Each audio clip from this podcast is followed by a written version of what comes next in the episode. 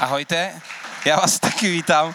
Já dneska mám kratší slovo, protože chceme dát maximální prostor pro, pro vodní křty. Pokud někdo jste poprvé v životě v církvi a zrovna poprvé v životě u vodních křtů, tak my věříme tomu, že, že vodní křty jsou veřejným rozhodnutím následovat v životě Ježíše. Odevzdat svůj život Bohu, svěřit život Bohu, že to je veřejný rozhodnutí a že tímhletím to, to ty lidi, kteří se proto rozhodli, stvrzují.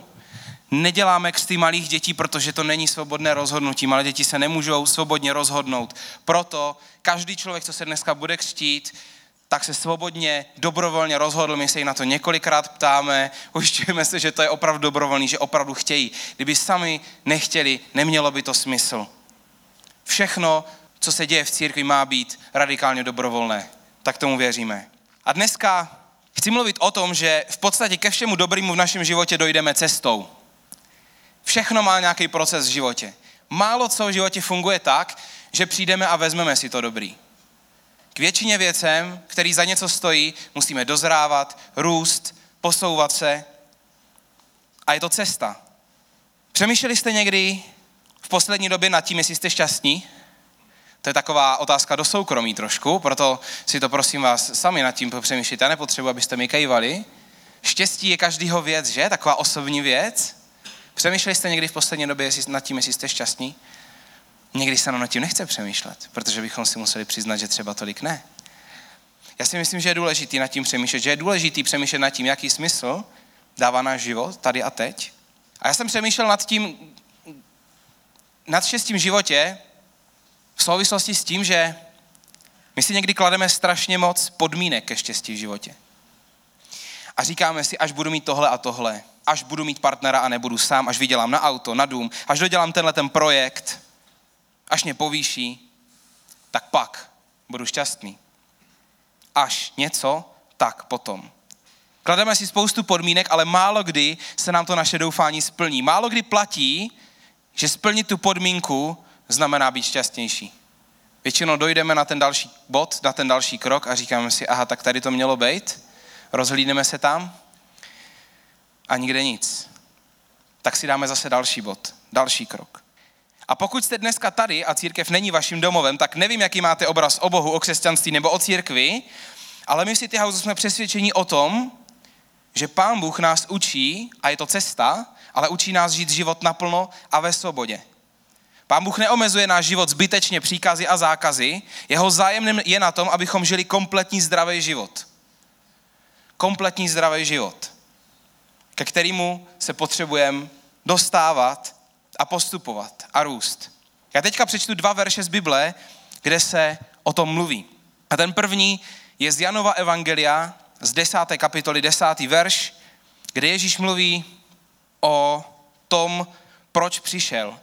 A říká, zloděj, a tím myslí, tím myslí ďábla, zloděj přichází jenom, aby kradl, zabíjel a ničil. Já jsem přišel, abyste měli život v hojnosti. Já jsem přišel, abyste měli život v hojnosti to, co Pán Bůh přináší do našeho života, se netýká jenom věčnosti, byť to je to nejdůležitější, nejenom života po životě, ale i našeho života teď a tady. Ten život má být v hojnosti. Ježíš přišel, aby obohatil náš život, abychom mohli najít v životě smysl a žili ho naplno. Možná vám to přijde jako fráze, když to řeknu, žít život naplno. Zní to tak pěkně jako nadneseně, ale zní to trošku frázovitě. Zní to trošku jako kliše. Já moc nemám rád kliše, Rozumím tomu tak, že život v hojnosti znamená lidskou zralost. Znamená cestu k lidské zralosti, cestu k lidské kompletnosti. Že člověk žije tak, že je spokojený sám se sebou ve stavu, ve kterém je. Protože Pán Bůh nedělá to, že nám do života okamžitě nahrne věci, které způsobí, že budeme šťastní. On raději změní nás. Změní naše srdce, abychom si začali víc všímat věcí, které jsou v životě skvělé a mohli za ně začít být vděční a mohli se začít zbavovat věcí, které nám zase, které nás stáhnou dolů. Život ve, v kompletnosti znamená, že člověk není nezdravě závislý na věcech okolo něj ani na druhých lidech. Že nežije podle nějakých podmínek, až to bude, tak potom. Ale má vnitřní svobodu říct ano a ne. Chtěli bychom, možná i víme, kterým věcem jsme rádi v životě řekli ano a kterým ne, jenom když to řekneme, tak to pak nefunguje, to ano a ne. a dokáže mít ze života z obyčejných věcí radost. To zní jako ideál, že? Já přesto věřím, že tohle je cesta a boží plán pro každého člověka. Protože proto Ježíš přišel, aby lidi měli život v hojnosti. A je to pro každýho, ale je to cesta, na kterou si člověk musí vydat a vy se na ní dneska, Honzo, Kačko, vydáváte. Žít na, život naplno a žít ho celistvě, to znamená, že budeme žít zdravě v oblasti těla, duše i ducha. A o tom se taky mluví v Biblii. V dopisu, který apoštol Pavel napsal do města Tesaloniky, v páté kapitole 23. verš se píše, prosíme Boha, který nám dává pokoj, aby vás posvětil, přivedl k dokonalosti a celou vaši bytost, ducha, duši i tělo, zachoval bez úhony až do dne, kdy přijde Pán Ježíš Kristus. Pánu Bohu záleží na celé naší bytosti. Na duchu, na duši i na těle. Na všem. Celistvost znamená růst do toho, že pečujeme o svoje tělo, máme zdraví návyky. Znamená to zdraví duše, i tam, i tam jsou potřeba zdraví návyky, zdraví emoce, zdraví motivy, zdravou vůli, používání rozumu. Pokud máte někdo pocit, že, že křesťané nemají rozum nebo nepoužívají rozum, tak vás si vyvez omilu. Pán Bůh nás učí používat rozum tak, aby nám to na něco bylo. Abychom byli moudří v životě. Proto nám ho dal. A taky zdravýho ducha. A věříme, že duch je zdravý tehdy, když je ukotvený v Bohu. Že tehdy se propojuje, se, když se propojuje se svým stvořitelem, tak, tak ožívá.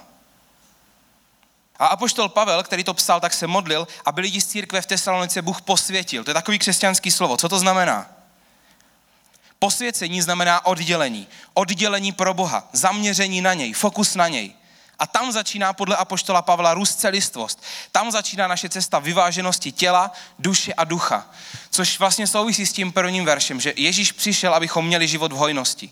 A tady říká, když, když dáte fokus na Boha ve svém životě, necháte ho prostupit každou oblast ve svém životě, potom vaše tělo, vaše duše i duch, pokud po té cestě půjdete, tak bude růst zdravě a vyváženě. Proč je tady tolik lidí, kteří mluví o vztahu s Bohem nebo říkají si křesťané, ale jejich život byste žít nechtěli?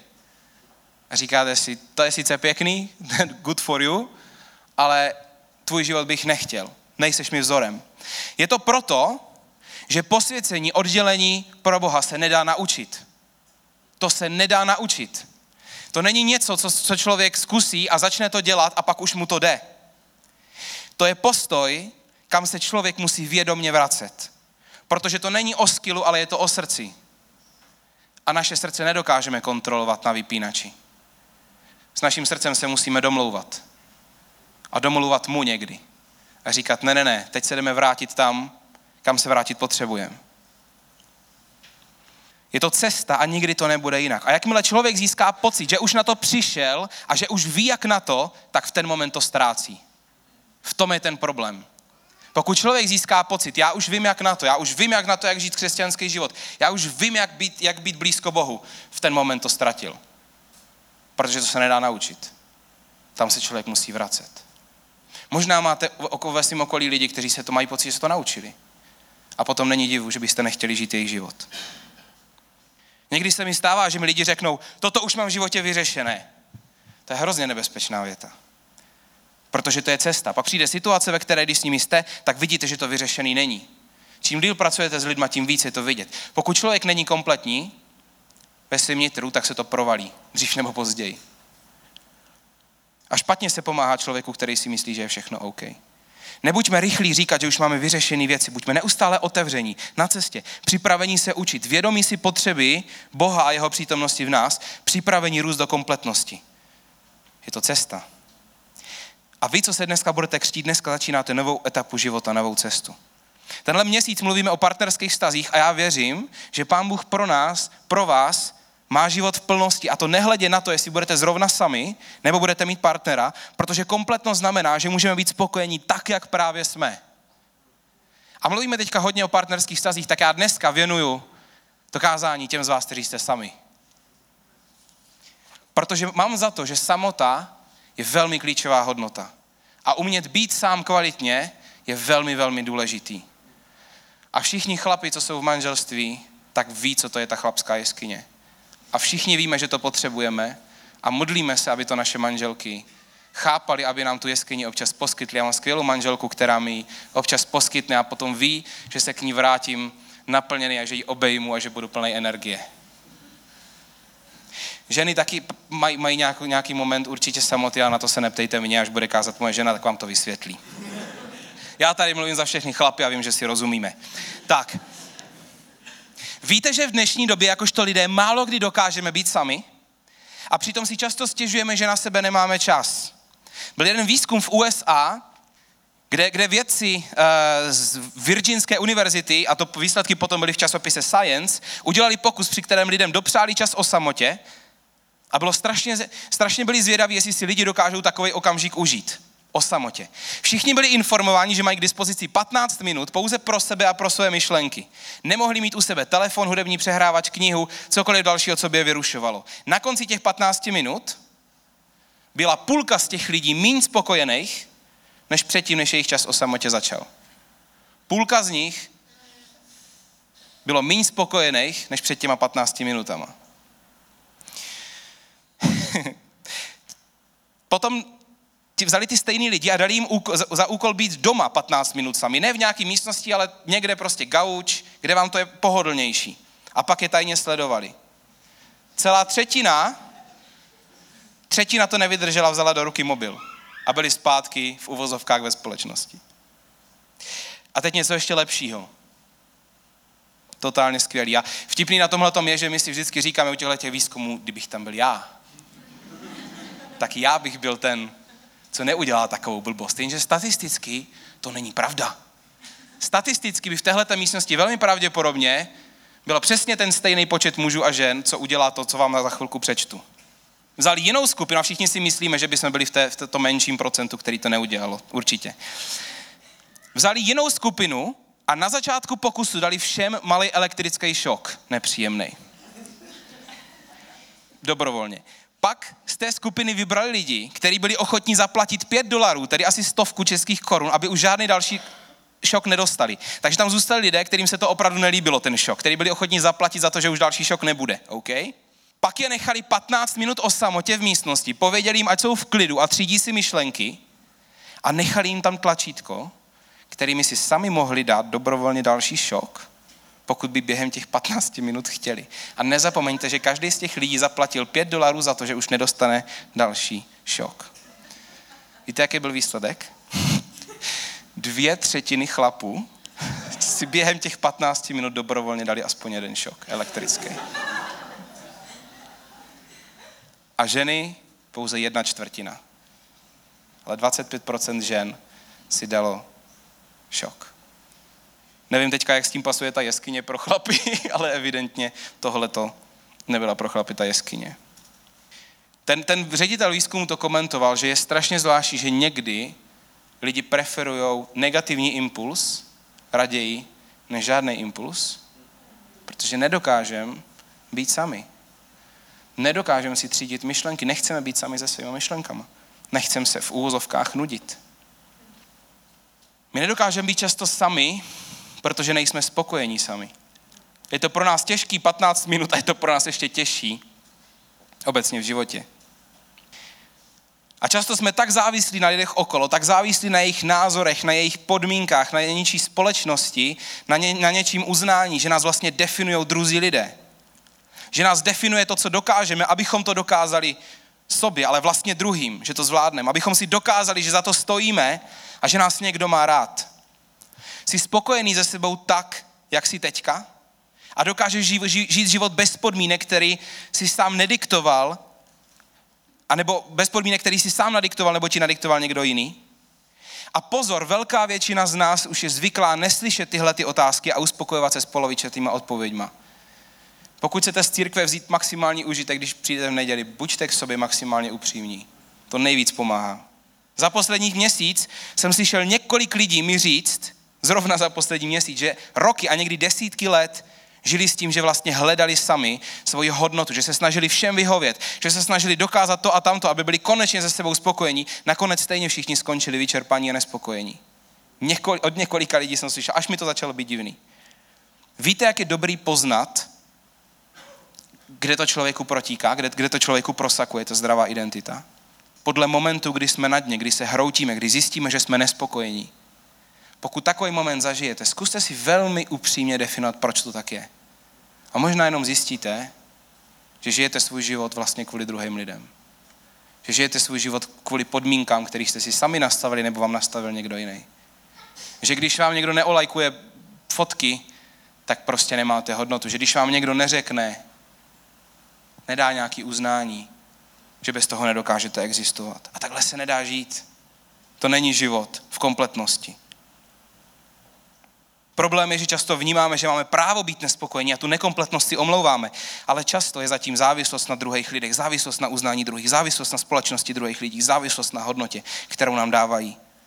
Ale chci vám říct nakonec, že lidi nám nikdy nedají perfektně hodnotu. Pokud člověk není kompletní předtím, než vstoupí do vztahu, nebude automaticky kompletní, ani když do vztahu vstoupí. Tohle často, často si to bereme do partnerských vztahů. Že čekáme, že ten druhý člověk nás, že nás udělá kompletním. A to jsou strašně velké očekávání od druhého člověka, který není schopný naplnit. Vztahy, a zvláště ty partnerské, naši identitu dotvářejí, ale nedokážou ji vytvářet. A to říkám jako vedoucí církve, kde si nesmírně ceníme přátelství a mezilidských vztahů a naším cílem je vytvářet tady domov. Ale říkám to proto, že jsem přesvědčený, že lidi okolo nás nás nikdy nemůžou doplnit do kompletnosti. To může jenom Bůh. Pokud ho necháme, pokud vyjdeme s ním na cestu, necháme ho prostupovat každou oblast našeho života a nes, ne, nespokojíme se s žádnou nezdravou závislostí na komkoliv a na čemkoliv. Cesta ke kompletnosti je cesta k životu naplno, ale je to cesta krok za krokem. A člověk proto musí něco dělat a hodně dělat. A je to na každém z nás. Pán Bůh přináší do našeho života kompletnost a spokojenost, nehledě na to, na jakém bodě naší cesty zrovna jsme. A já vám dneska chci přát, abyste dokázali, a zvlášť vám dvěma, protože to je dneska vaše, Abyste dokázali být spokojení a kompletní, ať jste sami, nebo zrovna okolo sebe někoho máte, ale aby to nebylo o podmínkách, které vám kladou druzí lidi, aby to nebylo o podmínkách, které si kladete sami. Abyste byli šťastní s Bohem tak, jak jste, protože pokud takhle vstoupíte do vztahu, tak si ho o to víc budete užívat. A přeju vám, abyste svoji identitu a uspokojení nebrali ze zdrojů okolo sebe, ale abyste je brali z hora. A to stejný bych přál i nám všem. Věřím, že každý z nás chceme žít život naplno, a vím, že je nás tu spoustu, který ten život naplno zažívají a jdeme k němu. A o to jsem se dneska s vámi chtěl podělit. Těším se moc na vaše křty. Díky.